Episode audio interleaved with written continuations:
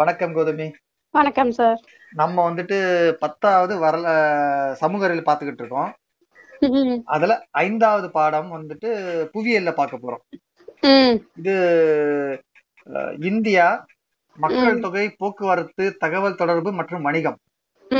புவியியல்ல ஐந்தாவது பாடம். இதுல என்ன பார்ப்போம் பார்ப்போம் அப்படின்னா இந்தியாவின் மக்கள் தொகை வளர்ச்சி மற்றும் பரவலை பரிந்து கொள்ளுதல் மனிதவள மேம்பாடு போக்குவரத்து அமைப்புகள் தகவல் தொடர்பு அமைப்புகள் வணிகத்தின் தன்மை இதெல்லாம் பத்தி எல்லாம் பார்க்க போறோம். நான் ஒரு ஜியாகிரபி அப்படிங்கிற இந்த புவியியல் அப்படிங்கிறது வந்துட்டு மக்கள் தான் புவி கரெக்டா ஸோ மக்கள் அது எப்படி இருக்கு? அதாவது மரம் ஆறுகள் இது மட்டுமே புவியியல் கிடையாது. இன்னைக்கு வளர்ந்த தேதியில. மனித வளமும் புவியியல் தானே வரும். போக்குவரத்து எப்படி இருக்கு? தகவல் தொடர்பு எப்படி இருக்கு? எதுக்கு வந்துட்டு நகரத்துல மக்கள் நிறைய வர்றாங்க? கிராமங்கள்ல விட நகரங்கள்ல ஏன் வந்துட்டு வசதிகள் ஆஹ், அதிகமா இருக்கிற மாதிரி இருக்கு? இது கூட புவியியல் தான். எப்படி பார்க்க போறோம்? இந்த கொரோனா பீரியட்ல இது வந்து ரெண்டு பகுதிகள் தான் வந்துட்டு பரீட்சைக்குன்னு போட்டிருக்காங்க. ஒண்ணு வந்து மக்கள் தொகை. இரண்டாவது நகரமயமாக்கம். ம், இந்த ரெண்டு தான். சோ இந்த ரெண்டை மட்டும் கொஞ்சம் பார்த்துட்டு மிச்ச பகுதிகள்லாம் ஒரு. ஜென்ரலா டச் பண்ணிட்டே போலாம் பாடத்தை பார்த்த வரைக்கும் இது எல்லாமே கூட வந்துட்டு சுவையான சப்ஜெக்டா தான் இருக்கு. சோ இதெல்லாம் பார்த்துட்டே போலாம் இது ரெண்டையும் வந்துட்டு பரீட்சைக்கு வருங்கிறதுனால கொஞ்சம் ஊன்றி படிக்கலாம். ம், அதை கொஞ்சம் விரிவா பார்க்கலாம். அத்தனை தலைப்புகளையும் பார்க்கலாம். மிச்சலாம் தலைப்புகளை வந்துட்டு கொஞ்சம் தொட்டுட்டு போலாம் சரி. அறிமுகத்துல என்ன சொல்லுது அப்படின்னா மக்கள் தொகை கட்டல் என்பது ஒரு பிரதேச புவியியலை படிப்பதில் உள்ள முக்கிய அம்சங்கள் ஒன்றாகும். புவியியல். அப்படிங்கிறது வெறும் வந்துட்டு மரம் காடுகள் மலைகள் அது மட்டும் கிடையாது. மக்கள் தொகையும் தான். இது வந்து பல கூறுகளை உள்ளடக்கியது மக்கள் தொகை. எண்ணிக்கை கலவை பரவல் அடர்த்தி இதெல்லாம் சேரணும். அதனால வந்து இந்த பாடத்துல வந்துட்டு மக்கள் தொகை வந்து இதை பத்தி எல்லாம் படிக்க போறோம். முதல் பகுதியே வந்து மக்கள் தொகை. இது வந்து பரீட்சைக்கு இருக்கிற பகுதி. அது என்னன்னா ஒரு குறிப்பிட்ட காலப்பகுதியில ஒரு நாட்டின் வரையறைக்குள் இருக்கின்ற மத்- மொத்த மக்கள் எண்ணிக்கையே மக்கள் தொகை. அது இங்க இருந்து சில பேர் அமெரிக்கா போயிருப்பாங்க இல்ல வெளியே போயிருப்பாங்க இல்ல வந்து இந்த பீரியடுக்கு நம்மளோட தாத்தா பாட்டி இருந்திருப்பாங்க அவங்க எல்லாம் எப்படி அதுல கணக்குல வர மாட்டாங்க இன்றைய தேதியில் சென்சஸ் எடுப்பாங்கல்ல பத்து வருடம் முன்ன எடுப்பாங்க. அப்ப அந்த பத்து வருடத்துல இருந்தவங்க இந்தியாவுல இருந்தவங்க அதுதான். மக்கள் தொகை. உதாரணத்துக்கு இங்க வந்துட்டு நிறைய பேர் நம்ம தாத்தா பாட்டி எல்லாம் இருக்கான்னு வச்சுக்கோங்க அவங்க. காலம் ஆயிட்டாங்கன்னு வச்சுக்க. அவங்கள மக்கள் தொகையில போறதுல அர்த்தம் இருக்கா? கிடையாது. அதே மாதிரி வெளிநாட்டுல போய் செட்டில் ஆயிட்டாங்க. அவங்கள சேர்க்கறதுல அர்த்தம் இருக்கா? கிடையாது. ஏன்னா அந்த மக்கள் தொகையை வச்சுதான் வந்துட்டு சில அரசாங்கங்கள் வந்துட்டு திட்டங்களை. வகுக்கலாம். ஸோ ஒரு குறிப்பிட்ட காலப்பகுதியில் ஒரு நாட்டில் வசிக்கின்ற மொத்த மக்களின் எண்ணிக்கையே மக்கள் தொகை என்று அழைக்கப்படுகிறது? சீனா தான் உலகத்துல ரொம்ப பெரிய அதிகமான மக்களை கொண்ட நாடு. ரெண்டாவது யாரு? இந்தியா. இது என்ன ஒரு விசேஷம் அப்படின்னா நிலப்பரப்பு இருக்குல்ல? உலகத்தின் நிலப்பரப்புல ரெண்டரை பர்சன்ட் ரெண்டு புள்ளி நாலு பர்சன்ட் தான் வந்து இந்தியா. மொத்த உலக நிலப்பரப்பு எடுத்துக்கிட்டா அதுல ரெண்டு புள்ளி நாலு பர்சன்ட் தான் இந்தியா. ஆனா. அதுல கிட்டத்தட்ட பதினேழரை பர்சன்ட் மக்கள் தொகை இருக்காங்க. நெருக்கமா இருப்பாங்கல்ல அப்ப? ரெண்டரை பர்சன்ட் கிட்டத்தட்ட ரெண்டு புள்ளி நாலு அல்ல ரெண்டு சதவீதம் இடம் இருக்கிற இடத்துல ரெண்டு மக்கள் தான் இருக்கணும். ஆனா பதினேழு சதவீதம் மக்கள் இருக்காங்க. அடர்த்தியா இருக்கும். அதனால மக்கள் தொகை வந்து ரொம்ப ஜனத்தொகை அதிகமா இருக்கு இந்தியால. கூட்டம் கூட்டமா இருக்காங்க. என்ன சொல்ற ஒரு உலகத்துல எடுத்தோம்னா ஆறு பேருக்கு ஒருவர் இந்தியர். ஒரு ஒரு சுவையான ஒரு இது நம்ம இதுல என்னன்னா கனடா இருக்குல்ல? கனடா. கனடாவோட நிலப்பரப்பு இந்தியாவோட ரொம்ப அதிகம். ஆனா மக்கள் தொகை நாலு. கோடி கிட்டத்தட்ட பாம்பேக்கு சமானம். பாம்பேயோட மக்கள் தொகை வந்துட்டு ம், இந்தியாவை விட ஒரு மிகப்பெரிய நிலப்பரப்புல கனடால வாழ்ந்துகிட்டு இருக்கு. அங்க என்ன நிறைய வட துருவம் போ- போறதுனால நிறைய பனிப்பகுதி. சோ அவங்க வந்துட்டு அமெரிக்காவும் கனடாவும் உள்ள பார்டர்ல நிறைய பேர் தொண்ணூத்தி பர்சன்ட் அங்கதான் இருக்காங்க. பட் ஒரு இது ஒரு சுவையான பகுதி இல்ல. அவங்ககிட்ட அவ்வளவு நிலம் இருக்கு. இந்தியாவை விட மிக அதிக நிலம் இருக்கு. ஆனா வந்துட்டு பம்பாயை விட குறைந்த மக்கள் தொகை தான் இங்க இருப்பாங்க. கனடாவது. சோ நம்ம மக்கள் தொகை வந்துட்டு என்ன அப்படின்னா இந்தியா வந்துட்டு இரண்டாவது சீனா முதல்ல. ரெண்டரை பர்சன்ட் இடம் தான் வந்துட்டு நம்ம இந்தியால இருக்கு. ஆனா பதினேழரை பர்சன்ட் மக்கள் இந்தியால இருக்காங்க உலக மக்கள். ஆறில் ஒருவர் இந்தியர் ஆறில் ஒருவர் சைனாக்காரரும் இருப்பாரு. அந்த மாதிரி. அடுத்த பகுதி இதுல இது இந்த இந்த முன்னுரை இந்த மக்கள் தொகை முன்னுரைக்கு அப்புறம் அடுத்த பகுதி என்னன்னா மக்கள் தொகை கணக்கெடுப்பு. ஏன் கணக்கெடுக்கணும்? ஏன்னா அரசாங்கத்துக்கு அப்பதான் உதாரணத்துக்கு இதே வச்சுக்கோமே. இந்தியா எத்தனை கரோனா மருந்து வாங்கணும்? எப்படி தெரியும் உங்களுக்கு? கணக்கெடுத்தாதான் தெரியும். தெரியும். நூத்தி முப்பத்தாறு கோடின்னு வச்சுக்கோங்க. அத்தனையும் வாங்கியாச்சு. எந்த மாநிலத்துக்கு எவ்வளவு கொடுக்கறது? எல்லா மாநிலத்துக்கும் ஒரே மாதிரி கொடுக்க முடியுமா. முடியாது. சரி எல்லா மாநிலத்துக்கும் அவங்களோட நிலப்பரப்பு வச்சு கொடுக்க முடியுமா? அதுவும் முடியாது. மக்கள் தொகை இருக்கணும். கணக்கெடுப்பு இருக்கணும். சரி ஆண் பெண் எத்தனை தெரிஞ்சிருக்கணும்? எத்தனை பேர் பயன் வந்து கீழ் இருக்கணும்? அதெல்லாம் இருக்கணும்ல. இதுக்கு எல்லாமே தேவை வந்து கணக்கெடுப்பு தான். சென்சஸ் வந்துட்டு பத்து ஆண்டுகளுக்கு ஒரு முறை நடைபெறுகிறது ம். பத்தாண்டுகள் தலை வந்துட்டு வீட்டுல எத்தனை பேர் இருக்காங்க? யாரு? என்ன? பிறப்பு இறப்பு எல்லாம் கணக்கெடுத்துக்குவாங்க சோ இது பத்தாண்டு பத்து ஆண்டுகளுக்கு ஒரு முறை நடைபெறுகிறது.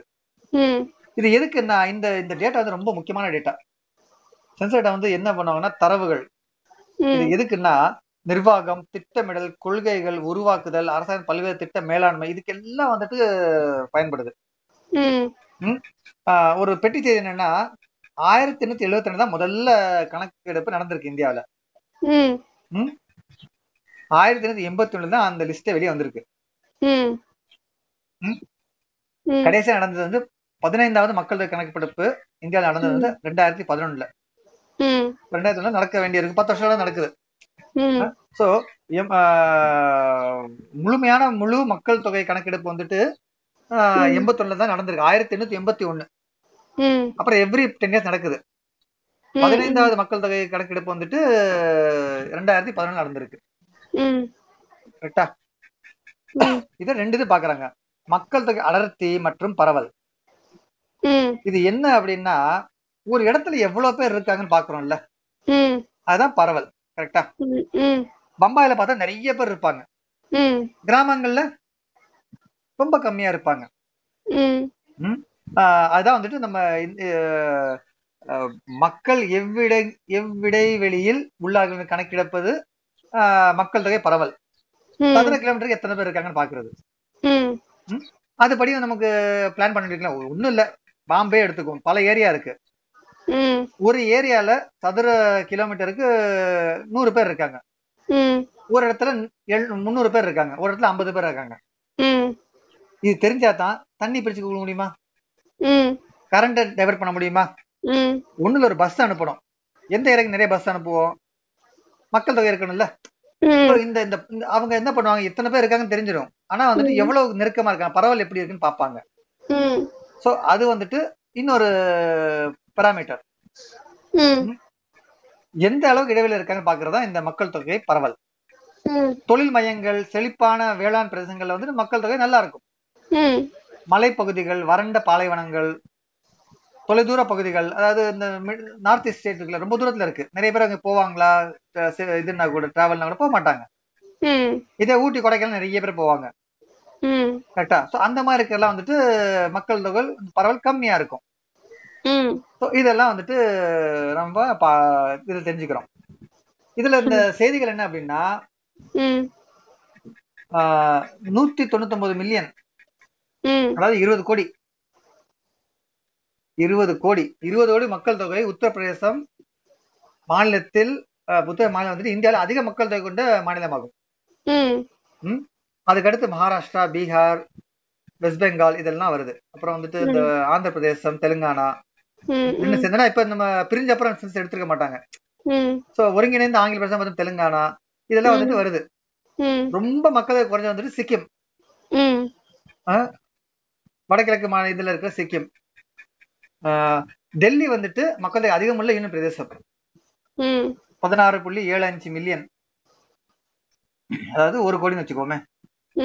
மாதிரி அது வந்துட்டு டெல்லி யூனியன் பிரதேசத்துல வந்துருது. ஆஹ் இந்த பரவல் சீராம சீர் சீரா இருந்தா ஓகே. சீரிட்டு இருந்துச்சுன்னு வச்சுக்குவேன். நிறைய பேர் வந்துட்டு கிராமத்தை விட்டுட்டு நகரத்துக்கு வந்துடுறாங்க. அங்க சில பிரச்சனைகள் வருது இல்ல போக்குவரத்து பிரச்சனை வரும். உதாரணத்துக்கு எடுத்துட்டாலே சென்னையில இருக்கிற ட்ரெயின் லோக்கல் ட்ரெயினோட அடர்த்தியை விட பாம்பே எக்கச்சக்கம். ஏன்னா இங்க நிறைய பேர் குமிச்சிட்டாங்க ஏன்னா பாம்பேல வேலை வாய்ப்பு அதிகம். சென்னையை விட வேலை. அதிகம். ஸோ என்ன ஆகும்? பாம்பேல வந்துட்டு ஒவ்வொரு ட்ரெயினும் வந்துட்டு எவ்ரி மூணு நிமிஷம் வரும். சென்னையில அவ்வளவு இருக்காது. ஸோ அந்த பிளான் பண்ண முடியுது இல்ல சென்னையில வந்து ஒரு கிட்டத்தட்ட ஒரு ஐம்பது முப்பது செகண்ட் ட்ரெயின் நிக்கலாம். ஒவ்வொரு ஸ்டாப்லயும் லோக்கல் ட்ரெயின் பம்பாயில ஒரு பத்து செகண்ட் அஞ்சு செகண்ட் தான் நிக்கும். அதுக்குள்ள இறங்கி ஏறிடுவாங்க. ஸோ இதெல்லாம் பிளான் பண்றதுக்கு இந்த பரவல் தெரியணும்ல? ம், ம், மக்கள் தொகை மட்டும் இல்லாமல் எவ்வளவு பேர் இங்க இருக்காங்க அப்படின்னு பரவல் தெரியணும். ஸோ இதெல்லாம் எவ்வளவு இருக்குன்னு பாக்குறது அடுத்து வந்துட்டு மக்கள் தொகை அடர்த்தி. இது இன்னொன்னு. இதே மாதிரிதான். ஒரு. சதுர கிலோமீட்டர் பரப்பளவில் வசிக்கும் மக்களின் எண்ணிக்கை மக்கள் தொகை அடர்த்தி. பறந்து எப்படி டிஸ்ட்ரிபியூட் இருக்கான்னு பாக்குறது. இது வந்துட்டு எவ்வளவு டென்சிட்டி இருக்குன்னு பாக்குறது. அவங்க எவ்வளவு பேர் வந்து பறந்து இருக்காங்க அப்படி அதுவும் நமக்கு தேவைதானே. எவ்வளவு பேர் பறந்த இடத்துல இருப்பாங்க அப்படின்னு நமக்கு தெரியுதுல்ல. அதே மாதிரி ஒரு சதுர கிலோமீட்டர் எத்தனை பேர் இருக்கான்னு தெரிஞ்சுக்கிறது முக்கியமான விஷயம். இந்தியாவின் சராசரி மக்கள் தொகை பார்த்தோம் அப்படின்னா மக்கள் அடர்த்தி பார்த்தோம் அப்படின்னா ஒரு சதுர கிலோமீட்டருக்கு முன்னூத்தி எண்பத்தி ரெண்டு பேர் ஆகும். மக்கள் அடர்த்தி நிறைந்த ஒரு நாடுகள் இந்தியா ஒண்ணு. ஏன்னா அதான் பார்த்தோமே. ரெண்டரை பர்சன்ட் இருக்க இடத்துல பதினெட்டு பர்சன்ட் மக்கள் இருக்கும். உலகில் இரண்டரை சதவீதம் இட இடம் உள்ள நிலப்பரப்பில் பதினேழு சதவீத மக்கள் உலக மக்கள் இருக்கும். மக்கள் அது அதிகமா இருக்கும். இதெல்லாம் வந்து ரெண்டாயிரத்தி பதினொன்னு கணக்கெடுப்புல பண்ணது. பீகார் வந்துட்டு மக்கள் தொகை அடர்த்தி அதிகமா உள்ள ஒரு மாநிலம். மக்கள் தொகை அதிகமா கொண்டது வந்துட்டு யூபி. இருபது கோடி பார்த்தோம்ல? நூத்தி இருபத்தொன்பது மில்லியன் ஆனா. அடர்த்தின்னு பார்த்தோம்னா பீகார் தான். ஏன்னா அதோட இடம் கம்மியா இருக்கலாம். கரெக்டா மக்கள். நிறைய இருக்கலாம். இடம் கம்மியா இருக்கலாம். மக்கள் ரொம்ப கம்மியா இருந்து ஒண்ணு ஒரு நம்ம சிக்கிம்னு பார்த்தோம். ஆனா அடர்த்தி கம்மியா இருக்கிறது அருணாச்சல் பிரதேஷ். யூனியன் பிரதேசங்களில் டெல்லி மக்கள் இடத்து கொண்ட இடமா இருக்கு. ஏன்னா நிறைய பேர் இருக்காங்க. இடமும் கம்மி இல்ல. மக்கள் இடத்து ரொம்ப கம்மியா இருக்கு. அந்தமான் நிக்கோபார் தீவுகள். அங்க ஆளே இல்ல. சரியா? இந்த ரெண்டு புரிஞ்சுதா? பரவல். பார்த்தோம். இத்தனை பேருக்கு அப்படிங்கிறது. ஏன் மக்கள் தொகைன்னு பார்த்தோம். கணக்கெடு இருக்குன்னு பார்த்தோம். அதுக்கப்புறம் வந்துட்டு அடர்த்தி பார்த்தோம். அடுத்து வந்துட்டு இது இந்த இது மக்கள் தொகை வளர்ச்சி மற்றும் மாற்றம். எந்த மாதிரி மாறுது? இத பிறப்பு விகிதம் இறப்பு விகிதம் இடப்பெயர்வு எல்லாம் இருக்கு. பிறப்பு விகிதம்னா என்ன? ஒரு வருடத்தில் ஆயிரம் பேருக்கு எத்தனை குழந்தைங்க பிறக்குது அப்படின்னு பாக்குறது பிறப்பு விகிதம். ஆயிரம் பேர் எடுத்து அதாவது நூ இத்தனை பேர்னு பார்ப்பாங்க இத்தனை குழந்தை பிறந்திருக்கு. அப்ப ஆயிரம் பேருக்கு எத்தனை குழந்தை தெரிஞ்சிருமா அது பிறப்பு விகிதம். இறப்பு விகிதம் பார்ப்பாங்க. ஆண்டு ஒரு ஆண்டுக்கு ஆயிரம் மக்கள் தொகையில் இறந்தவர்கள் எண்ணிக்கை எத்தனை பேர்? அது பத்தாயிரம் பேர் இருக்காங்க. அதுல ஆயிரம் பேர் இறந்துட்டாங்கன்னு வச்சுக்கோ. அந்த வருஷம் வந்துட்டு ஆயிரம் வந்து இறப்பு கணக்கு. ரெண்டாயிரம் வந்துட்டு பிறப்பு கணக்குன்னு வச்சுக்கோ. மக்கள் தொகை பத்தாயிரம். இப்ப என்ன ஆகுது? ஆயிரம் பேருக்கு இருநூறு குழந்தை பிறக்குது. ஆயிரம் பேருக்கு நூறு பேர் இறந்து போறாங்க. ஒரு ஐடியா கிடைக்கல. பிறப்புகள் அதிகமா இருக்கு. மக்கள் தொகை ஏறிக்கிட்டே போகும். அந்த மாதிரி. சோ இது ரெண்டும் இருக்கு. இது ரெண்டும் நம்ம முக்கியமா தெரிஞ்சுக்க வேண்டியது. நிறைய விவாதங்கள்ல இதெல்லாம் வரும். பிறப்பு விகிதம் இறப்பு விகிதம். ஆயிரம் பேருக்கு எத்தனை பேர் பிறக்குறாங்க? அப்படிங்கிறது. கரெக்டா ஒரு கிராஃப் கொடுத்துருக்கான்ப்பா. ம், பத் ஆயிரத்தி தொள்ளாயிரத்தி ஒண்ணுல எவ்வளவு வளர்ச்சி இருந்திருக்கு? ஆயிரத்தி தொள்ளாயிரத்தி பதினொன்னுல அஞ்சு பர்சன்ட் வளர்ச்சி. அது போன வருஷத்தை விட அடுத்த வருஷம் அஞ்சு பர்சன்ட் வளர்ந்துருக்கு. ஆயிரத்தி தொள்ளாயிரத்தி இருபத்தி ஒண்ணுல புள்ளி மூணு பர்சன்ட் புள்ளி ஆமா புள்ளி மூணு பர்சன்ட் வளர்ச்சி. ம், அதுக்கு முந்தின வருஷத்தை அடுத்த வருஷம் எவ்வளவு அப்படிங்கிறது? இப்படி பார்த்தோம்னா ஆயிரத்தி தொள்ளாயிரத்தி ஒண்ணுல இருபத்தி மூணு லட்சம் இருந்திருக்கு? அப்ப அப்புறம் ரெண்டு ஆயிரத்தி தொள்ளாயிரத்தி பதினொன்னுல இருபத்தஞ்சு லட்சம் மக்கள். இருபத்தஞ்சு லட்சம் இல்லப்பா இருபத்தஞ்சு கோடி. இருபத்தி ஐந்து கோடி மக்கள் இருந்திருக்காங்க. ஆயிரத்தி தொள்ளாயிரத்தி இருபத்தி ஒண்ணுல இருபத்தஞ்சு கோடி. அப்புறம் முப்பத்தி ஒண்ணுல இருபத்தி ஏழு கோடி. நாற்பத்தி ஒண்ணுல முப்பத்தி ஒண்ணு முப்பத்தொரு கோடி. ஐம்பத்தி ஒண்ணுல முப்பத்தி ஆறு கோடி. அறுபத்தி ஒண்ணுல நாற்பத்தி மூணு கோடி எழுபத்தி ஒண்ணுல ஐம்பத்தி நாலு கோடி எழுபத்தி ஒண்ணுல எண்பத்தி ஒண்ணுல நான் பிறந்தப்ப அறுபத்தெட்டு கோடி வந்துருச்சு. தொண்ணூத்தி ஒண்ணு என் தம்பி பிறந்தப்ப எண்பத்தி நாலு கோடி. ரெண்டாயிரத்தி ஒண்ணு நான் காலேஜ் முடிச்சப்ப நூறு நூத்தி ரெண்டு கோடி. ரெண்டாயிரத்தி பதினொன்னு வருஷா பிறந்தப்ப நூத்தி இருபத்தொரு கோடி. மக்கள் தொகை இப்படி வளர்ந்துருக்கு. சோ இதுதான் வந்து நம்ம இந்தியா வந்து அட்டகாசமா வளர்ச்சி அடைஞ்ச ஒரு துறை மக்கள் தொகை. இந்த பகுதி இதோட முடியுது. குட்டி பகுதி தான். புரியுதா? இது விஷயங்கள் எதுவுமே பெருசா இல்ல. மக்கள் தொகைன்னு என்னன்னு பார்த்தோம். ஏரியா பார்த்தோம். அதுக்கப்புறம் வந்துட்டு மக்கள் தொகை ஏன் கணக்கு எடுக்கிறோம்னு பார்த்தோம். அடர்த்தி மற்றும் பரவல் பார்த்தோம். ஏன் இந்த மாதிரி நடக்குது? இந்த வளங்கள் இருக்கு தொழில்கள் இருக்கு அங்க போறாங்க. காடுகள்ல இல்ல அந்த மாதிரி. அப்புறம் மக்கள் தொகை அடர்த்தி என்னன்னு பார்த்தோம்ல ஆயிரம் ஒரு சதுர கிலோமீட்டருக்கு எத்தனை பேர் இருக்காங்க அப்படிங்கிறது. அதுல வந்துட்டு எது அதிக எது கம்மின்னு பார்த்தோம். சராசரியா முன்னூத்தி எண்பத்தி ரெண்டு அப்படின்னு பார்த்தோம். ம். மக்கள் தொகை வளர்ச்சி மற்றும் மாற்றம். மக்கள் தொகை வளர்ச்சின்னா என்ன? பிறப்பு விகிதம் இறப்பு விகிதம் வந்து பாக்குறது. அப்புறம் எப்படி வளர்ந்துகிட்டே போயிருக்குன்னு பாக்குறது. இதெல்லாம் பார்த்தோம். இதோட முதல் பகுதி முடியுது. இரண்டாவது பகுதி பரீட்சை கிடையாது. ஆனா நம்ம தெரிஞ்சுக்கணும். ம். ஆஹ் இடப்பெயர்வு. மூமெண்ட். மக்கள் வந்துட்டு மூமெண்ட். எங்கிருந்து எங்க போறாங்க? ஒரு நாட்டின் எல்லைக்குள் அல்ல நாடுகளுக்கு இடையே. ஒரு நாட்டின் எல்லைக்குள் நம்ம பண்றோம். அது வந்துட்டு இப்ப நான் வந்து பாம்பே வந்தாச்சு. இருபது வருஷம் ஆயிடுச்சு கரெக்டா அந்த மாதிரி ஒவ்வொருத்தரும் ஒரு இடம் மாறி மாறி வருவாங்க. தேவைகளை பொறுத்தோ வேலைகள் பொறுத்தோ அப்படின்னு வருவாங்க. சர்வதேச இடப்பெயர்வு இருக்கும். இமிகிரேஷன் அப்படிம்பாங்க. இங்க இருந்து வந்துட்டு வேற நாட்டுக்கு போறது. அல்லது அந்த மாதிரி இப்ப ஒரு ஒரு போர் இருக்கு. தப்பிச்சு போறாங்கன்னா அகதிகளாகவும் போவாங்க. கரெக்டா சோ இந்த மாதிரி இடப்பெயர்வு நடக்கும். இடப்பெயர்வு வந்துட்டு ஒரு காரணம் தானே? மக்கள் வந்துட்டு ஒரு இடத்துல இந்த இடத்துக்கு போறது சட்டங்கள் அதுக்கான எழுதப்படணும் அதெல்லாம் இருக்கு. சோ அது ஒண்ணு. மக்கள் தொகை கலவை இதான் என்ன ஆகும்னா எல்லாம் மாறும். மக்கள் வந்து கலவையா மாறும்ல. ஒரு இடத்துல இந்த இடத்துக்கு வந்தாங்க அப்படின்னா அதுக்கு தகுந்த மாதிரி நிறைய மாற்றங்கள் ஏற்படும். இப்ப நாங்க வந்துட்டு சௌராஷ்டிரா குஜராத்ல இருந்து தமிழ்நாட்டுக்கு வந்தாச்சு வேலைக்காக. ஒரு புது மொழியே உருவாயிருச்சு இல்ல சௌராஷ்டிரா அப்படின்ட்டு. அந்த மாதிரி. அப்புறம் வந்துட்டு வயது கலவை. ம். டெமோகிராபி சொல்லுவாங்களான்னு தெரியல. அது நம்ம எந்த வயது மக்கள் அதிகமா இருக்கான்னு பாக்குறது. நம்ம சொன்னோம்ல உதாரணத்துக்கு இந்த கொரோனா மருந்து. அது நமக்கு தெரிஞ்ச வயது வரப்பு தெரிஞ்சா வந்து மருந்து வாங்க முடியும். அந்தபடி பாக்குறது. இதுல என்ன போட்டிருக்கோம் அப்படின்னா மூன்று பிரிவுகள் இருக்கு வயது கலவையில. ம். பதினேழு வயதுக்கு குறைவானவர்கள் இருபத்தொன்பது சதவீதம் பேர். அறுபது வயதுக்கு மேற்பட்டவர்கள் எட்டு சதவீதம் பேர். அந்த ம். மாதிரி சோ அந்த அப்புறம் நடுவுல உள்ளவங்க. இவங்க வந்து குழந்தைகள்னு வச்சுக்கலாம் அவங்க வயதான வச்சுக்கலாம். நடுவுல வந்து வேலையை பார்க்கும் சமூகம்னு வச்சுக்கலாம். அந்த பகுதி இருக்கு. அதுக்கப்புறம் என்ன வேற என்ன பார்ப்போம் அப்படின்னா எழுத்தறிவு விகிதம். ஆமா இந்த மக்கள் தொகை இந்த இதுலயே நம்ம வயது கலவையிலேயே இதுவும் ஆஹ், ஆண் பெண்கள். அதுவும் கணக்கில் பாலின விகிதம் கரெக்ட் அதுக்கு அடுத்த பகுதி விட்டுட்டேன் கீழே இருக்கு. பாலின. விகிதம். ஆயிரம் ஆண்களுக்கு எத்தனை பெண்கள் அப்படிங்கிறது பாலின விகிதம் கரெக்டா இந்தியாவில் ஆயிரம் ஆண்களுக்கு தொள்ளாயிரத்தி நாற்பது பெண்கள் தான் இருக்காங்க. பாலின கம்மி. கேரளா தான் அதிகம். ஆயிரத்தி எண்பத்தி நாலு பேர். ஒரு ஒரு ஆயிரம் ஆணுக்கு ஆயிரத்தி ஐம்பத்தி நாலு பெண்கள் இருக்காங்க. புதுச்சேரியில ஆயிரம் ஆண்களுக்கு ஆயிரத்தி முப்பத்தெட்டு பெண்கள் இருக்காங்க. யூனியன் பிரதேசம்ல தாமனந்தையில ரொம்ப கம்மி. ஆயிரம் ஆண்களுக்கு அறுநூத்தி பதினெட்டு பெண்கள் இருக்காங்க. சரி இதுல ஒரு பெட்டி இது கேட்டிருக்கான். ஒரு நாட்டில் பாலின விகிதம் பெண்கள் எப்- எப்பொழுதும் பெண்களுக்கு சாதகமாக இருப்பதில்லை. ஏன்? ஏன் பெண்கள் பாலினம் குறைஞ்சிருக்கு? நம்ம நாட்டுல ஏன் குறைஞ்சிருக்கு? ஏன் குறைஞ்சிருக்கு? நம்ம ஆளுங்க எல்லாருக்கும் ஆம்பளை பழம் தான் வேணும். கரெக்டா வரதட்சணை வாங்கலாம். ஏகப்பட்ட காரணம் இருக்கு. ஆக்சுவலா பொண்ணுங்க கம்மி. தான் டிமாண்டு பசங்க தான் பணம் கொடுத்து கல்யாணம் பண்ணிக்கணும். ஆனா நம்ம பணம் நம்ம தான் டிமாண்ட்ல பொண்ணு தான் டிமாண்ட்ல இருப்போம். ஆனா நம்ம வந்து பணம் கொடுத்தா வந்துட்டு கல்யாணம் பண்றோம் வரதட்சணை கொடுத்து.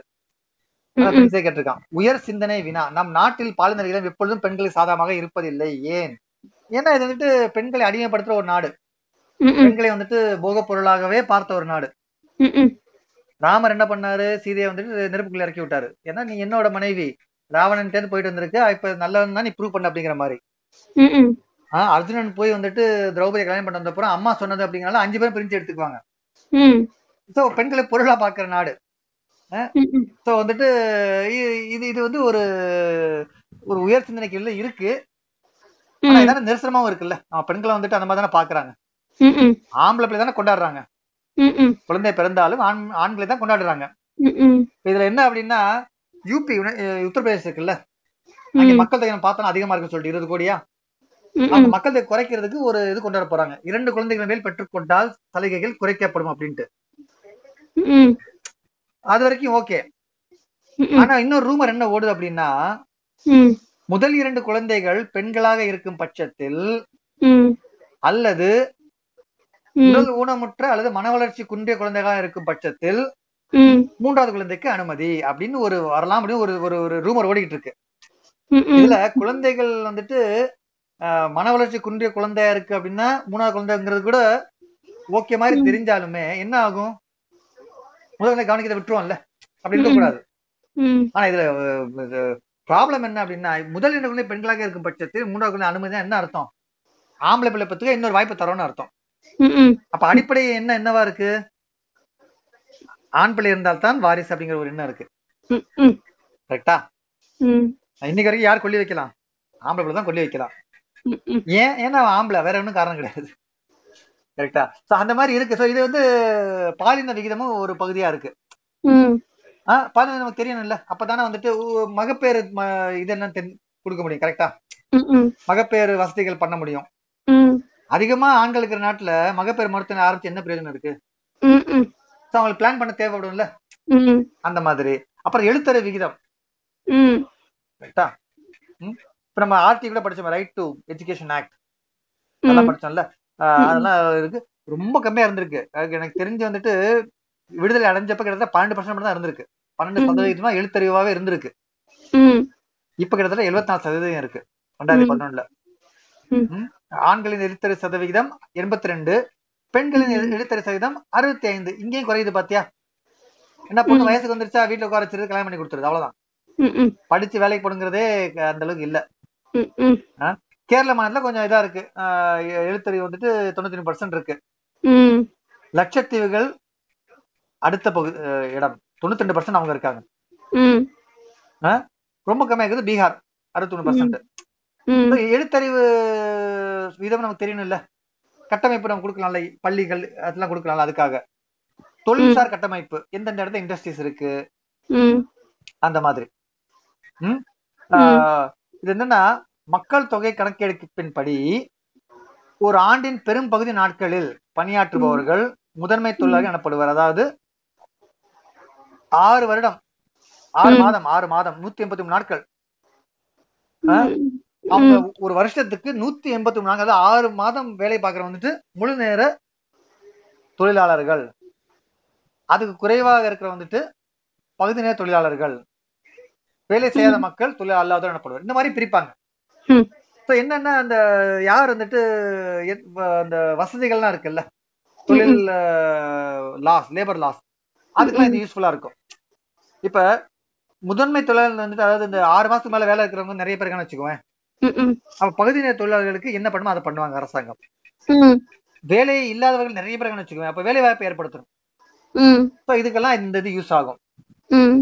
மக்கள் தொகை இயக்கவியல்.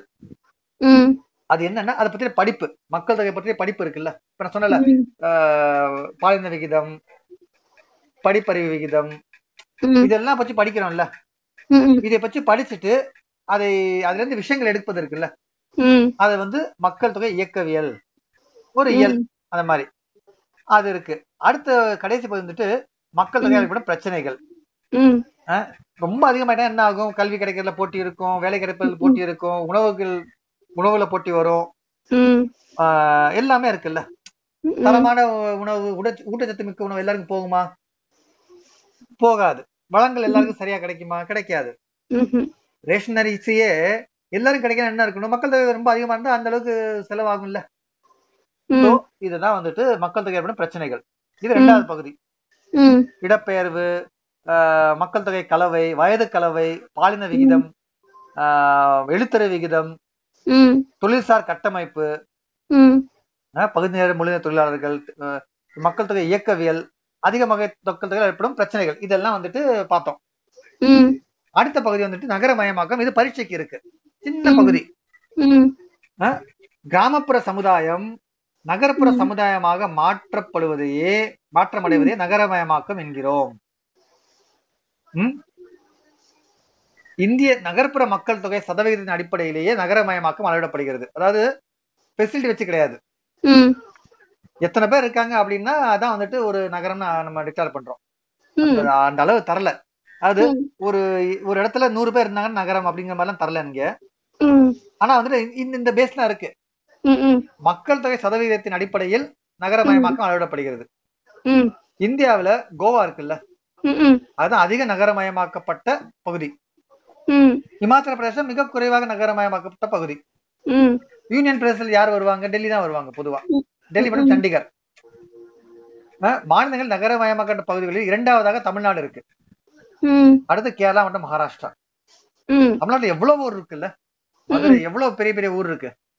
மதுரை திருநெல்வேலி தஞ்சாவூர் நாகப்பட்டினம் எல்லாமே பெரிய பெரிய ஊர் தானே? அவ்வளவு நகரமய நகரமயமாக்கப்பட்டிருக்கு. கரெக்டா? இந்தியால பார்த்தோம் அப்படின்னா ரொம்ப நகரமயமாக்கப்பட்டது கோவா. இடம் கம்மியா இருக்கு நம்ம ஆக்கிடலாம். அப்புறம் வந்துட்டு இமாச்சல பிரதேசம் ரொம்ப கம்மி. அதிகமா இருக்கிற ரெண்டாவது இடத்துல வந்துட்டு நம்ம தமிழ்நாடு இருக்கு. அப்புறம் கேரளா. நல்லா வளர்ந்துருக்கு. திருவாந்திரம் கொச்சின் எவ்வளவு ஊர்கள் இருக்குல்ல? அப்புறம் வந்துட்டு மகாராஷ்டிரா. புனே அந்த மாதிரிலாம் இருக்கு. பாம்பே மாதிரி இருக்கு. சோ இதான் நகரமயமாக்கம். இதுல வந்துட்டு தாக்கங்கள் இருக்கு. என்ன ஆயிருது? மக்கள் தொகை நெருங்கி வந்துடுறாங்க. சோ என்ன ஆகும்? நிறைய தேவைகள் அங்க அதிகரிச்சிடும் மும்பை கல்கத்தா டெல்லி சென்னை இதெல்லாம் வந்துட்டு பெருநகரங்கள். அவங்களோட கொள்ளளவை விட அதிகமான மக்கள் இருக்கிறாங்க. பாம்பேல என்ன ஆகுது? அடுக்குமாடி குடியிருப்பு வந்துருது. இருக்கிற மக்கள் வந்துட்டு ஒண்ணுக்கு மேல ஒண்ணு இருக்க ஆரம்பிச்சிடுறாங்க. சோ அதோட இருக்கிற இடத்தை விட அதிக மக்கள் வந்துட்டாங்க. சோ இது வந்து ஒரு பாதிப்புல கொடுக்கும்ல. உதாரணத்துக்கு நம்ம ஒரு சதுர நூறு சதுர அடியில இருக்கோம்னா அங்க இருக்க தண்ணி நம்ம கரெக்டா இருக்கும். மேல மேல கட்டி அதே நூறு சதுர அடியில இருந்து மேல மேல கட்டிட்டு போயிட்டேன்னு வச்சுக்குவேன். அந்த தண்ணி பத்துமா? அங்க இருக்க வளங்கள் பத்துமா? அங்க இருக்க வேலைகள் பத்துமா? So வெளியில கொண்டு வர வேண்டியிருக்கும். கரெக்டா சோ இதெல்லாம் நகரமயமாக்கலின் தாக்கங்கள். பெருநகரங்களான மும்பை கல்கத்தா டெல்லி புதுடெல்லி மற்றும் சென்னை இதெல்லாம் வந்துட்டு. மக்கள் தொகை வந்து அதிகமாகி தங்கள் குள்ளலை விட அதிகமா இருக்கு அங்க. ம். So இதான் எப்படி பிரச்சனைகள். ஒரு ஏழு பாயிண்ட் கொடுத்திருக்கான்? பிரச்சனைகள். என்னன்னா நகர விரிவாக்கத்தை ஏற்படுத்துகிறது. ஆட் ஆயிட்டே போகும். முதல்ல எவ்வளவு இருந்தது? சென்னை இருந்தது. அதுக்கப்புறம் வந்துட்டு இந்த மாம்பழம் வரைக்கும் இருக்குன்னு சொல்லுவாங்க. அப்புறம் என்ன ஆச்சு தாம்பரம் வரைக்கும் வரட்டும் அப்படின்னாங்க. இப்ப கூடாஞ்சேரிலாம் போயிட்டு இருக்கு வளர்ந்துகிட்டே போகுது. பாம்பே எடுத்தா முதல்ல பாம்பே மட்டும் தான் இருந்தது அப்புறம் பன்வேல் வரைக்கும் ட்ரெயின் போட்டு பன்வேல் ராய்காடு மாவட்டம். தானேங்கிறது வேற மாவட்டம். ஆனா இப்போ அது எல்லாமே பாம்பேல So விரிவடையுது? மக்கள் நெருக்கடியை தோற்றுவிக்கிறது. கரெக்டான குடியிருப்பு பற்றாக்குறை ஏற்படுத்துகிறது. குடிசை பகுதியில் தோன்ற காரணமா இருக்கிறது இது இது முக்கியமானது. நகரமயமாக்கம்னா என்ன ஆகுது அப்படின்னா மக்கள் நிறைய பேர் வந்துட்டாங்க. ம். அப்ப அத்தனை பேருக்கும் வேலை பணம் எல்லாம் இருக்குமா? இருக்காது. இடம் இருக்குமா? இருக்காது. அவங்க என்ன பண்ணுவாங்க? குடிசையில போய் உட்கார ஆரம்பிச்சிருவாங்க. எந்த பெரிய நகரத்திலும் நகரம்னா எல்லாம் பாசிட்டிவாவே இருக்காது. நகரம் அதிகமா அதிகமாக அங்க வாழ முடியாத ஆனால் அங்க இருக்க வேண்டிய மக்கள் என்ன ஆவாங்க? பிளாட்ஃபாரத்துல இருக்க ஆரம்பிச்சிருவாங்க. குடிசை பகுதியில் வர அதான் காரணம் போட்டிருக்காங்கல்ல. குடிசை பகுதிகள் தோன்ற காரணமாக உள்ளது. நகரமயமாக்கல் தான் அதாவது ஒரு இந்த அர்பனைசேஷன் லீட்ஸ் டு திஸ் கிராமத்துல கூட அவங்க நிம்மதியா இருந்திருப்பாங்க. ஆனா நகரத்துல வேலை தேடி வர்றப்ப அவங்க அந்த நகரமயமாக்கலால் ரொம்ப அதிகமாகி வீடு முடியாம குடிசை பகுதியில போயிருவாங்க கரெக்டா இது ஒரு ஒரு ஒரு எதிர்மறையான காரணமா வருது. ஒரு இன்வெர்ஸ் காரணமா வருது. போக்குவரத்து நெரிசலை ஏற்படுத்துகிறது நகரமயமாக்கல் கரெக்டா குடிநீர் பற்றாக்குறை. வடிகால் பிரச்சனைகள் டாய்லெட் எங்க போகும்? டாய்லெட் எல்லாம் எங்க போகும்? அதுவும் ஒரு மிகப்பெரிய கழிவுகள் இல்ல? வடிகால் பிரச்சனைகள். அடுத்து வருது திடக்கழிவு மேலாண்மை. குப்பை குப்பை குத்து- குத்துக்கு எங்க போறது? எல்லாம் வந்தாங்கன்னா ஒரு உதாரணத்துக்கு நூறு பேருக்கு இடத்துல ஆயிரம் பேர் வச்சுக்குவேன். ஆயிரம் பேரும் பால் பாக்கெட் வாங்குவாங்க. ஆயிரம் பேர் வந்துட்டு பிளாஸ்டிக் ஏதாச்சும் வாங்குவாங்க. அது எங்க போகும்? கடைசியா குற்றங்கள் அதிகரிக்க காரணமாகின்றன. இன்னும் இருக்குல்ல? பத்து பேர் இருக்கிற கிராமத்துல ஒருத்தர் தப்பு பண்ணாலும் டப்புனு பிடிச்சி அடிச்சிடலாம். நகரத்துல தெரியவே தெரியாது. ஆள் தேடுறதே கஷ்டம். கரெக்டா இது எல்லாம் நகரமயமாக்க மற்றும் அதன் தாக்கங்கள் மற்றும் பிரச்சனைகள். இவ்வளவுதான் இந்த பகுதி. அந்த எழுதிடலாம்ல? எழுதிடலாம். அவ்வளவுதான். நான்காவது பகுதி போக்குவரத்து. போக்குவரத்து நம்ம இந்த இது இதுக்காகத்தெல்லாம் பரிச்சை கிடையாது. ஆனா நம்ம டச் பண்ணிட்டே போலாம் ம். போக்குவரத்துல ஒரு ஒரு சின்ன ஒரு ட்ரீ இருக்கு. ஒரு பகுதிகள் மாதிரி இருக்கு. நிலம் நீர் வான்வெளி. மூன்று தானே இருக்கு? நிலத்துலன்னா சாலை வழி ரயில் வழி மற்றும் குழாய் வழி போக்குவரத்து. சாலைனா ரோட்ஸ் நமக்கு தெரியும். காரு காரு பஸ் போறதெல்லாம் ரோட்ஸ் அப்புறம் ரயில்வே குழாய் வழி அப்படிங்கிறது என்ன வேணும்னா இந்த டிரான்ஸ்போர்ட் வந்து நம்ம பெட்ரோல் எல்லாம் கொண்டு போறோம்ல பெட்ரோல் ஆயில் எல்லாம் கொண்டு போறாங்கல்ல? குழாய் போட்டு. நேச்சுரல் கேஸோ சரி அது மாதிரி இந்த பைப் எல்லாம் கொண்டு போறாங்கல்ல? பைப் லைன் அந்த இது. அது வந்து ஒரு போக்குவரத்து தானே? அந்த இது. இல்லைன்னா நம்ம என்ன பண்ணணும்? அத்தனையும் வந்துட்டு டேங்கர்ல ஃபில்அப் பண்ணி லாரில கொண்டு போகணும். ம். அதுல வந்து ரொம்ப சலுசான வேலை. ம் பைப் லைன் மட்டும் அது போய் போய்கிட்டே இருக்கும். அப்புறம் நீர் வழி உள்நாட்டு நீர் கடல் வழி. நீர் நம்ம அஹ், ரெண்டு மூணு இது கொடுத்துருக்கான் பின்னாடி பாடத்துல இருக்கு கொடுத்துருக்கான். ஆறுகள் மூலமாவும் உள்நாட்டு நீர்வழி தடத்தின் மூலமாவும் டிரான்ஸ்போர்ட் நடக்குது. அப்புறம் கடல் வழி. இந்த இந்த கடல் வழி போக்குவரத்து இருக்குல்ல?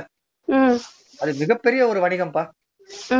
கடல் வழியா கொண்டு போற வணிகம் நின்னுச்சுன்னா உலகமே ஸ்தம்பிச்சிடும் அதுவும் பார்க்கலாம். அப்புறம் வான்வெளி ம் வான்வெளியில வந்துட்டு உள்நாட்டு வான்வெளி பன்னாட்டு வான்வெளி. நம்ம டொமஸ்டிக் ஏர்லைன்ஸ் இன்டர்நேஷனல் ஏர்லைன்ஸ் அதுவும் இருக்கு. சோ இதுல டச் பண்ணிட்டே போலாம். சாலை வழி. ம். சாலை வழினா என்னென்ன சாலைகள் இருக்கு? அத மாதிரிலாம் கொடுத்துருக்கான். நேஷனல் ஹைவே ஸ்டேட் ஹைவே மாவட்ட சாலைகள் கிராமப்புற சாலைகள் எல்லையோர சாலைகள் மற்றும் பன்னாட்டு நெடுஞ்சாலைகள். நம்ம இங்க இருந்து வேற நாட்டுக்கு போகுதுல்ல அது பன்னாட்டு நெடுஞ்சாலைகள். இதெல்லாம் போட்டிருக்கான். இது நிறைய கொடுத்துருக்கான் நமக்கு வந்து டச் பண்ணிட்டு போலாம். விஷயங்கள் தேவையில்லை நம்ம நிறைய. முக்கியமான இன்ட்ரெஸ்டிங்கா தான் சொல்றேன். இதுல ஒரு எனக்கு தெரிஞ்ச இன்ட்ரெஸ்டிங்கான விஷயம் என்ன அப்படின்னா நீ இந்த படிக்கிறதுல வந்தார்கள் வென்றார்கள். அதுல ஷெர்ஷாசூரின்னு ஒரு மன்னர் வருவாப்ல பாபர் எடுத்து அவர் படைத்தலைவர் அவர் அவர் பாபர் எடுத்து அவர் படை அல்ல தளபதியா இருந்தவர் நினைக்கிறேன். ஷெர்ஷா சூரி அப்படின்ட்டு பாபர் போன அப்புறம் அவரை வெட்டி அஞ்சு வருஷம் இவர் ஆட்சி புரிவாரு. அதுக்கப்புறம் தான் ஹுமாயூன் வந்து வருவாரு. அது- அதுக்கு கீழே தான் அக்பர் வருவாரு. இந்த ஷெர்ஷா சூரி அட்டகாசமான ஆளு. அவர் தான் வந்துட்டு இந்த நிறைய நம்ம அக்பரை பாராட்டுறோம்ல. நிறைய ஸ்கீமுக்கு அடித்தளம் போட்டது அவர் தான் இடத்த கணக்கெடுத்து வரி வசூலிக்கிறது. அப்புறம் இந்த கொரியர் சிஸ்டம் அதெல்லாம் பண்ணது அவர் தான் அவர் போட்ட ஒரு ரோடு இருக்கு. அவர் வந்து டெல்லியில இருந்து பங்களாதேஷ் அந்த பக்கம்லாம் இது கவர் பண்றதுக்காக அவர் ஒரு ரோடு போட்டாரு. அதான் நேஷனல் ஹைவே ஒன்னு என்ஹெச் ஒன்னு கிராண்ட் ட்ரங்க் ரோடு அப்படிம்பாங்க அது. சாஹி ராயல் சாலையா? அது என்னன்னா தன்னோட ஆட்சியை பலப்படுத்துறதுக்காக சாஹி சாலை சாஹின்னா அந்த ராயல் சாலை. சிந்து. பள்ளத்தாக்கில் இருந்து சிந்து. பள்ளத்தாக்குனா இங்க அங்கே இந்தியாவோட வடக்கு பகுதியில இருக்கு. அங்கேருந்து மேற்கு வங்காளத்துல சோனார் பள்ளத்தாக்கு வரை அமைத்துள்ளார். கிராண்ட். ட்ரங்க் சாலைன்னு ஆங்கிலம் யூஸ் பண்ணிருக்காங்க. அது இன்னைக்கு வரைக்கும் யூஸ்ஃபுல்லா இருக்கு. இன்னைக்கு வரைக்கும் அது யூஸ்ஃபுல்லா இருக்கு. சோ என்ஹெச் ஒன்னு நினைக்கிறேன் அந்த சாலை. முகாலயர் ஆட்சியில் கட்டப்பட்ட ஒரு சாலை இன்னைக்கு நம்ம பயன்படுத்திட்டு இருக்கோம். இது ஒரு துணுக்கு செய்தி. மற்றபடி இந்திய சாலைகள் பார்த்தோம்னா நேஷனல் ஹைவேஸ் என்ஹெச் தேசிய. நெடுஞ்சாலை என்ஹெச் தான் ம். பார்ப்போம். அதுல சில இதெல்லாம் கொடுத்துருக்கான். தமிழ்நாட்டில் கன்னியாகுமரி வரை வாரணாசில இருந்து ஒரு சாலை வருது. அதான் மிக நீளமான சாலை என்ஹெச் ஃபார்ட்டி செவன் ஏ உத்தரப்பிரதேச வாரணாசியில இருந்து கன்னியாகுமரி வரை போகுது. NH forty four correct NH forty four NH forty ஃபோருங்கிறது வந்துட்டு உத்தரப்பிரதேசத்துல உள்ள வாரணாசி. காசின்னு சொல்லுவாங்கல்ல அங்கேருந்து கன்னியாகுமரி வரை போகுது. ரெண்டாயிரத்தி முன்னூத்தி அறுபது கிலோமீட்டர். கேக்குதா? ஹலோ.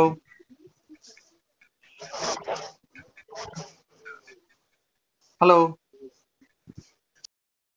ஓகே கட் ஆயிடுச்சு திருப்பி ஆரம்பிக்கலாம். அந்த. நெடுஞ்சாலைகள்ல வந்துட்டு என்ன தேசிய நெடுஞ்சாலை. அதுல பார்த்தோம். காசிங்கிற வாரணாசில இருந்து கன்னியாகுமரி வரைக்கும் போகுது இல்ல கிட்டத்தட்ட ரெண்டாயிரத்தி முன்னூத்தி அறுபத்தொன்பது அதுதான் வந்து நீளமான தேசிய நெடுஞ்சாலை. குறைவானது அப்படிங்கிறது வந்துட்டு என்ஹெச் ஃபார்ட்டி செவன் ஏன்னு போட்டிருக்கான். ஆறு கிலோமீட்டர். எர்ணாகுளத்துல இருந்து கொச்சின் வரைக்கும் போற கொச்சின் துறைமுகம் வில்லிங்டன் தீவு அது வரைக்கும் இணைக்குது ஸோ இது நீளமான மற்றும் குறைவான தேசிய நெடுஞ்சாலைகள். அப்புறம் வந்துட்டு மாநில நெடுஞ்சாலைகள் இருக்கு ஸ்டேட் ஹைவேஸ் எஸ்ஹெச் அது இருக்கு. மாவட்ட சாலைகள் ஊரக பகுதி சாலைகள் கிராமப்புற சாலைகள். இது வந்து ஒவ்வொன்றும் ஒவ்வொரு இதை பராமரிக்கிறாங்க. அதாவது தேசிய நெடுஞ்சாலைகள் இருக்கு. அது NHA national highways authority of India union government பாத்துக்கும் ஒன்றிய அரசு பாத்துக்கும் மாநில நெடுஞ்சாலைகள் மாநில பொதுப்பணித்துறை பாத்துக்கும் மாநில மாவட்ட சாலைகள் அதுவும் பொதுப்பணித்துறை தான் பாத்துக்குது மாநிலத்தோட பொது பொதுப்பணித்துறைகள் பாத்துக்குது கிராம சாலைகள். இது வந்து கிராம பஞ்சாயத்துகள் பாத்து ஆஹ் ப- பராமரிக்கின்றன. கரெக்டா? அப்ப வந்து எல்லைப்புற சாலைகள். இது வந்து என்னன்னா எல்லை பகுதியில் அமைந்துள்ள முக்கியத்துவம் வாய்ந்த ஒரு சாலை வகைகளாகும். இதுக்கு தனியா ஒரு போர்டு இருக்கு. இது தனியா வந்துட்டு ஒரு ஒரு ஒரு போர்டுன்னு சொல்றது என்ன சொல்ல ஒரு அமைப்பு இருக்கு. அவங்க பராமரிக்கிறாங்க. வடக்கு மற்றும் வடகிழக்கு எல்லை பகுதிகளில் மிக முக்கியத்துவம் வாய்ந்த ஒன்றாகும். இந்த ஆயிரத்தி தொள்ளாயிரத்தி அறுபதுல ஆரம்பிச்சு மெயின்டைன் பண்றாங்க. எல்லைப்புற சாலை நிறுவனம் உலகிலே உயரமான எல்லைப்புற சாலையை லடாக்கில் உள்ள லேயில் இருந்து சண்டிகர் வரை அமைக்கப்பட்டுள்ளது. இதுக்கு வந்து கிட்டத்தட்ட கடல் மட்டத்துல இருந்து நாலாயிரத்தி இருநூத்தி எழுபது மீட்டர் உயரத்துல இருக்கு. எல்லைப்புற சாலைகள். இது இது இது இதுகளுக்கு பார்த்தோம். அடுத்து வந்துட்டு தங்க நாள் சக்கர சாலை? அதாவது இந்தியாவின் நான்கு முக்கிய நகரங்கள்.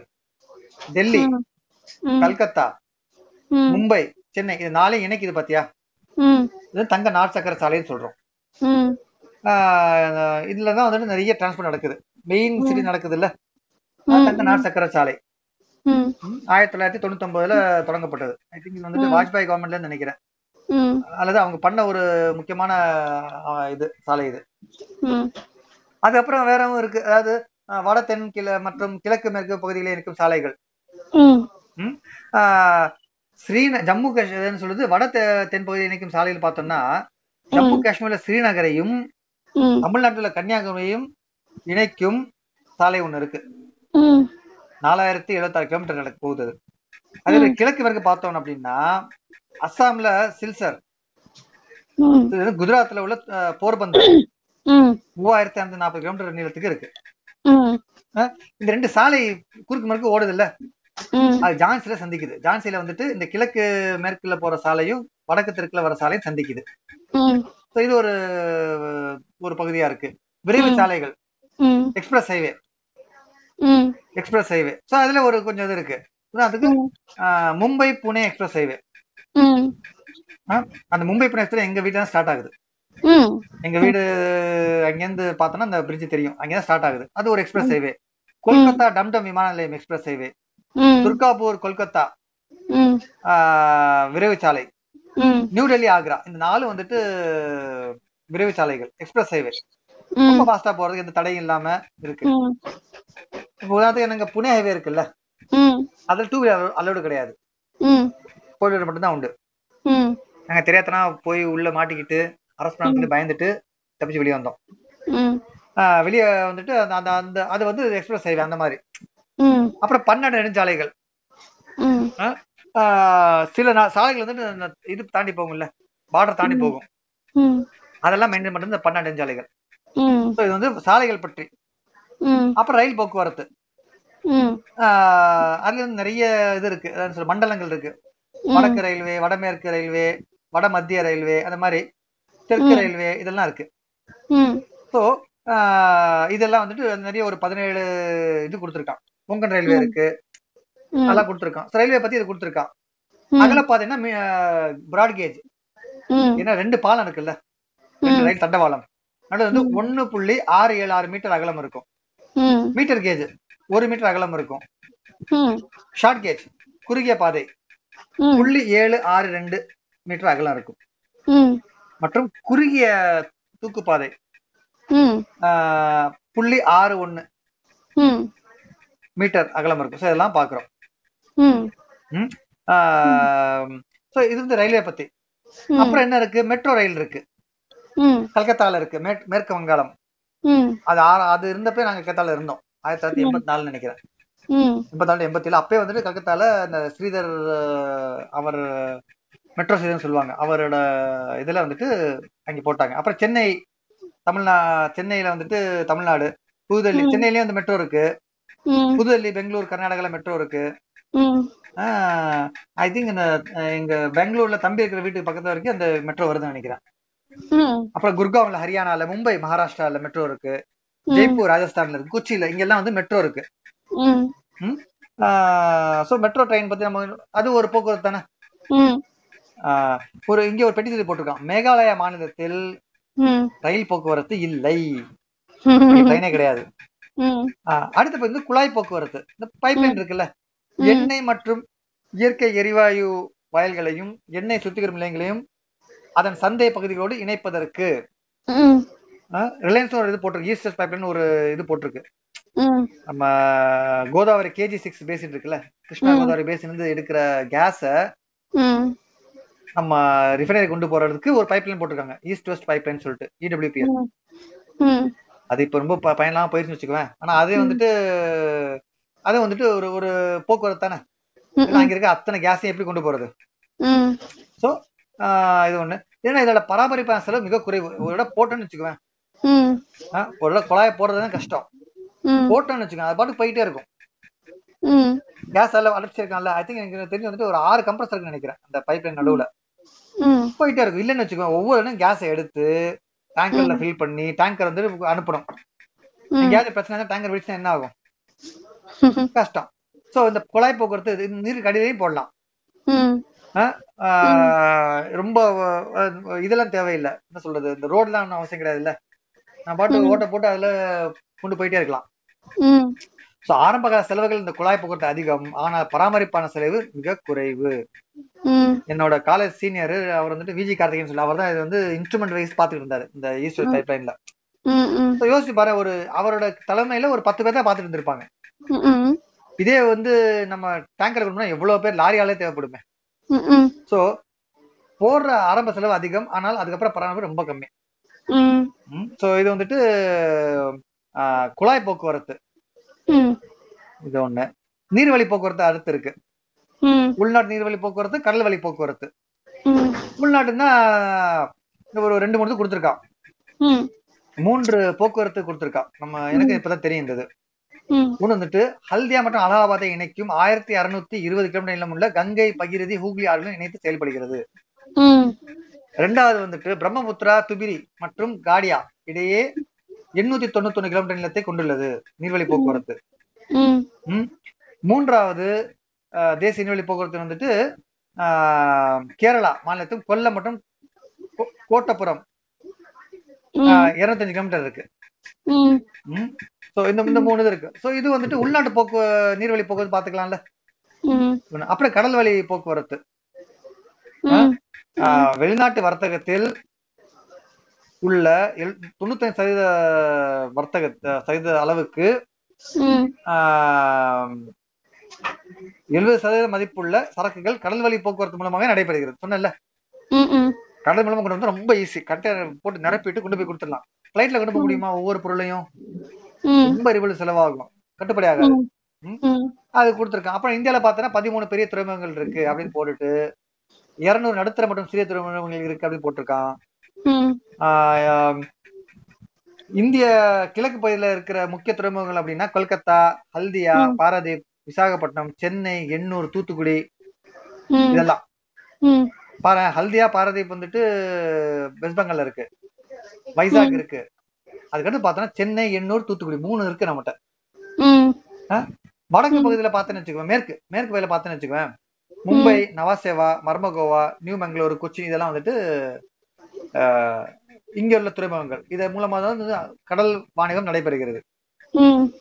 அப்புறம் வந்து கப்பல் கட்டும் ஆஹ், தளங்களும் இருக்குன்னு போட்டிருக்கான். இந்துஸ்தான் கப்பல் கட்டும் தளம் Visakhapatnam garden reach ship building கப்பல் கட்டும் தொழிற்சாலை கல்கத்தா மஸ்காவ் ம். மும்பை கொச்சி கப்பல் கட்டும் தளம் கொச்சி இதெல்லாம் இருக்கு.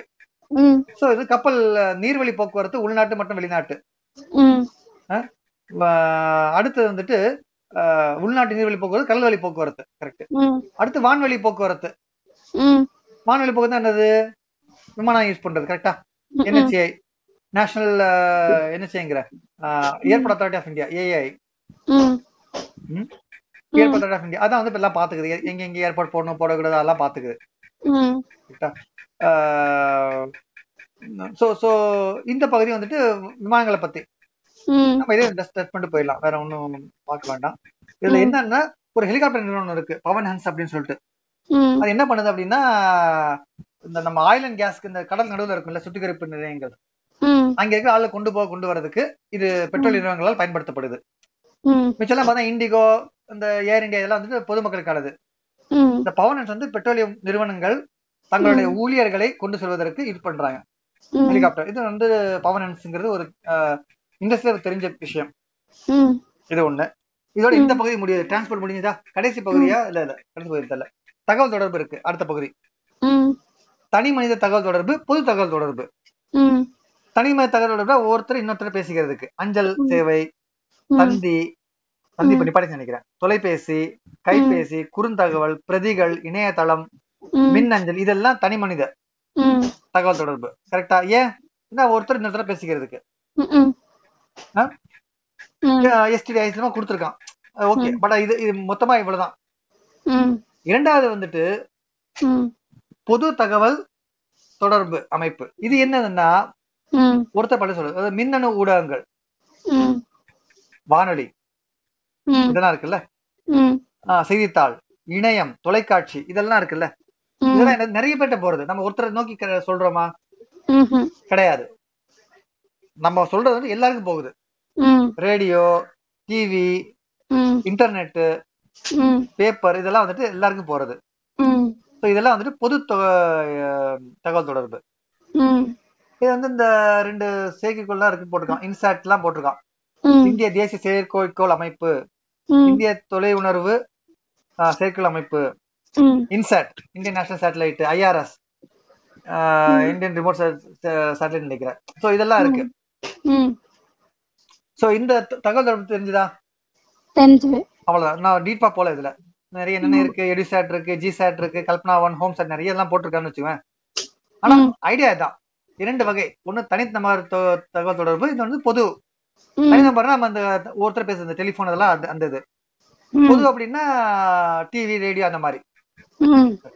அடுத்த பகுதி வந்துட்டு அது ஐ திங்க் இதான் கடைசி பகுதி நினைக்கிறேன். வணிகம். இது கடைசி பகுதி. வணிகம் இருக்குல்ல? இதுவும் வந்துட்டு நம்ம இப்ப இது எல்லாமே வந்துட்டு புவியில தான் வரும். ஏன்னா எப்படி டிஸ்ட்ரிபியூட் ஆகின்னு பாக்குறதுக்காக. இதுல என்னென்ன இருக்கு அப்படின்னா வணிக வகைகள். உள்நாட்டு வணிகம் பன்னாட்டு வணிகம். நம்ம இந்தியாவுக்குள்ளே பண்ணிக்கிறது அல்லது பன்னாட்டு வணிகம். இந்த உள்நாட்டு வணிகம் இருக்குல்ல அது வந்துட்டு உள்நாட்டு வணிகம் அல்லது உள்ளூர் வணிகம். இன்டர்னல் ட்ரேட் அல்லது லோக்கல் ட்ரேடு இதுல வந்து என்ன போட்டிருக்காங்கன்னா ரயில் வந்து இதுக்கு முக்கியமான காரணமா போட்டிருக்காங்க. ஆனா இந்தியால வந்துட்டு நிறைய இடத்துல கடல் வழி மார்க்கம் கிடையாது. ஸோ ட்ரெயின் மூலமா தான் டிரான்ஸ்போர்ட் பண்ணுவாங்க. காரோட இது பெஸ்ட் இல்ல. அந்த அந்த லாரியோட பெஸ்ட் ஸோ அதான் போட்டிருக்கா. அஹ் அஹ் ரயில் உள்நாட்டு வணிகத்தில் நிலவழி போக்குவரத்து முக்கிய பங்காற்றுகிறது. குறிப்பாக சாலை மற்றும் ரயில் வழி. இரண்டு நாடுக்கு இடையே ஏற்படுதுன்னா அது வந்து பன்னாட்டு வணிகம். இது வந்து பைலாட்ரல் ட்ரேட் மல்டிலாட்ரல் ட்ரேட் இது வந்து ட்ரேட் அக்ரிமெண்ட்ஸ்லாம் வரும். நாங்க இது கொடுத்தா நீங்க இது கொடுக்குறோம் அப்படிங்கிற மாதிரி. என்னோட கலிக் வந்தனா வந்து இதை பாத்துக்கிறாங்க. ட்ரேட் எல்லா அக்ரிமெண்ட்லாம் பார்ப்பாங்க ம். உதாரணத்துக்கு நாங்க வந்துட்டு வரிகள் இல்லாமல் உங்களுக்கு கச்சா எண்ணெய் தருவோம். நீங்க வரிகள் இல்லாம எங்களுக்கு சில்க் தரணும் இல்லைன்னா தங்கம் தரணும் பண்ணுவாங்கல்ல. அதுதான் ட்ரேடு ஸோ இது வந்துட்டு வணிகம் உள்நாட்டு மற்றும் பன்னாட்டு வணிகம். ஏற்றுமதி பொருட்கள் நம்மகிட்ட என்னென்ன இருக்கு? காபி தேயிலை கடல்சார் பொருட்கள் தாதுக்கள் கனிமங்கள் தோல் பொருட்கள் நவரத்ன கற்கள் ஆபரணங்கள் விளையாட்டு சாமான்கள் ரசாயனம் நெகிழிகள்லாம் பிளாஸ்டிக் இதெல்லாம் வந்து ஏற்றுமதி பொருட்கள். நிறைய கொடுத்துருக்கான். உலோக கலவைகள் மருந்துகள் உற்பத்தி அறுவை சிகிச்சை உபகரணங்கள் மின்சாதன அறுவைகள் கைவினை பொருட்கள். இதெல்லாம் வந்து ஏற்றுமதி பொருட்கள். நம்ம அதெல்லாம் தயாரிச்சு கொடுக்குறோம். அறிவுசாரே கொடுக்குறோம்ல. எத்தனை பேர் நம்ம வந்து இங்கிருந்து வெளிநாட்டுக்கு வேலைக்கு போறாங்க? அறிவுசார் ஏற்றுமதியும் இருக்கு. இறக்குமதி பொருட்களும் கொஞ்சம் இருக்கு. என்னது? பெட்ரோலிய பொருட்கள். மெயினா வந்து நமக்கு ஃபியூல் தான். குரூடு. பெட்ரோலிய பொருட்கள் முத்துக்கள் விலையுயர்ந்த மற்றும் விலை மிக விலையுயர்ந்த கற்கள். தங்கம் மற்றும் தொலைத்தொடர்பு சாதனங்கள் இதெல்லாம் முக்கிய இறக்குமதி. அதுவும் சொல்லியிருக்கான். ஸோ இது வணிகம். இதை நம்ம வந்து திட்டங்கள் வகுக்கலாம்ல. எது ஏற்றுமதி போகுதோ அதை நம்ம வந்து ஊக்குவிக்கணும். எது இறக்குமதி ஆகுதோ அதை வந்துட்டு நம்ம வந்துட்டு இங்க அதுக்கான பயன்கள் அதிகம் ஏற்படுத்தணும். இதெல்லாம் வந்துட்டு வணிகம் பத்தி இத்துடன் இந்த பாடம் ஒரு வழியாக முடிவடைகிறது. நடுவில் பிரேக் எடுத்து இது பண்ணாலும் இந்த பாடம் முடிஞ்சிருச்சு. ரெண்டு பகுதி தான் இருக்கு முக்கியமா மக்கள் தொகையும் நகரமயமாக்கம். இந்த ரெண்டு தான் வந்து பரீட்சைக்கு இருக்கு. இருந்தாலும் மிச்ச ஒரு ஒரு தான் தொட்டே பார்த்துட்டே வந்துட்டோம். என்னென்ன பார்த்தோம்? மக்கள் தொகை பத்தி பார்த்தோம். அடர்த்தி பரவல் அதோட கணக்கெடுப்புக்கான காரணங்கள் இதெல்லாம் பார்த்தோம். சரியா? அடுத்து வந்துட்டு இடப்பெயர்வு. பல காரணங்கள் இருக்குல்ல. எழுத்தறிவு மக்கள் கலவை வயதின் கலவை பாலின விகிதம் தொழிற்சார் கட்டமைப்பு இதெல்லாம் வந்து இடப்பெயர்வுக்கான காரணங்களா இருக்கு. அதை பற்றி படிப்பது மக்கள் தொகை இயக்கவியல் பிரச்சனைகளை பார்த்தோம். அடுத்து நகரமயமாக்கம். அது சிம்பிளா இருந்தது. அதனால என்ன பாதிப்புகள்? அதுவும் பார்த்தோம். நம்மளா எழுதினால போக்குவரத்து நெரிசல் குடிநீர் பற்றாக்குறை வடிகால் பிரச்சனை குடிசை பகுதி அமைதல் குற்றங்கள் அதிகரிக்கும் திடக்கழிவு மேலாண்மை நகர விரிவாக்கத்தை ஏற்படுத்துவது மக்கள் தொகை நெருக்கடி இதெல்லாம் நம்ம பார்த்தோம்ல. இது வந்து பாட பரீட்சைக்கு இருக்கு. ஆனா இது பார்த்தோம் மினிமம் பார்த்தோம். அதான் போக்குவரத்து பார்த்தோம். கடல் நீர் மற்றும் வான்வெளி போக்குவரத்து. சாலை வழின்னா என்னென்ன கடல்? இது கடல் சொல்றேன் சாலை நீர்வழி மற்றும் வான்வெளி போக்குவரத்து எல்லாம் பார்த்தோம் சாலை வழின்னா அந்த என்னென்ன ஹைவேஸ் இருக்குன்னு பார்த்தோம். யார் பராமரிக்கிறான்னு பார்த்தோம். எது நீளமான மற்றும் குறைவான ஹைவே எது வந்து கிழக்கு மேற்கு வடக்கு தெற்கு எது எந்த ஹைவே போகுது? அது டான்சிங் இடத்துல வந்துட்டு முட்டிக்குது. அப்படிதான் பார்த்தோம். அதுக்கப்புறம் வந்து ரயில் போக்குவரத்து பார்த்தோம். விரைவு சாலைகள் பார்த்தோம் அப்புறம் வந்து என்ன பார்த்தோம்? மண்டலங்கள் ரயில்வே மண்டலங்கள் பதினேழு ரயில்வே மண்டலங்கள் இருக்கு. தெற்கு ரயில்வே அந்த மாதிரி அதை அதை வச்சு பார்த்தோம். ரயில் போக்குவரத்து மெட்ரோ ரயில் போக்குவரத்து அது பார்த்தோம். குழாய் வழி போக்குவரத்து பார்த்தோம். பைப்லைன் போடுவோம்ல அது பார்த்தோம். அதுக்கப்புறம் வந்துட்டு நீர்வழி போக்குவரத்துல உள்நாட்டு நீர்வழி போக்குவரத்து கடல் வழி போக்குவரத்து பார்த்தோம். நீர்வழி போக்குவரத்துல மூணு இது பார்த்தோம். மூணு ஹைவே மாதிரி இருக்கு அப்படின்னு பார்த்தோம்.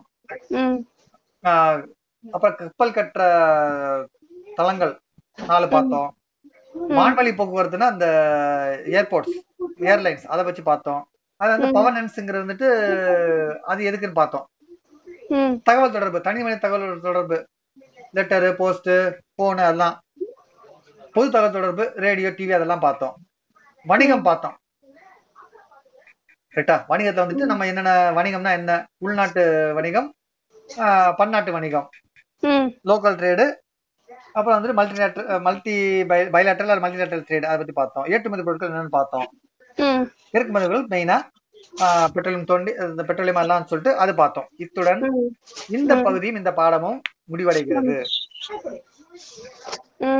விஷயம் புரிஞ்சுதா? பரீட்சைகள் வந்தா எழுதலாமா? சார் இத்துடன் ஒரு பிரேக் எடுத்துக்கலாம். ரெக்கார்டிங் ஸ்டாப் பண்றேன்.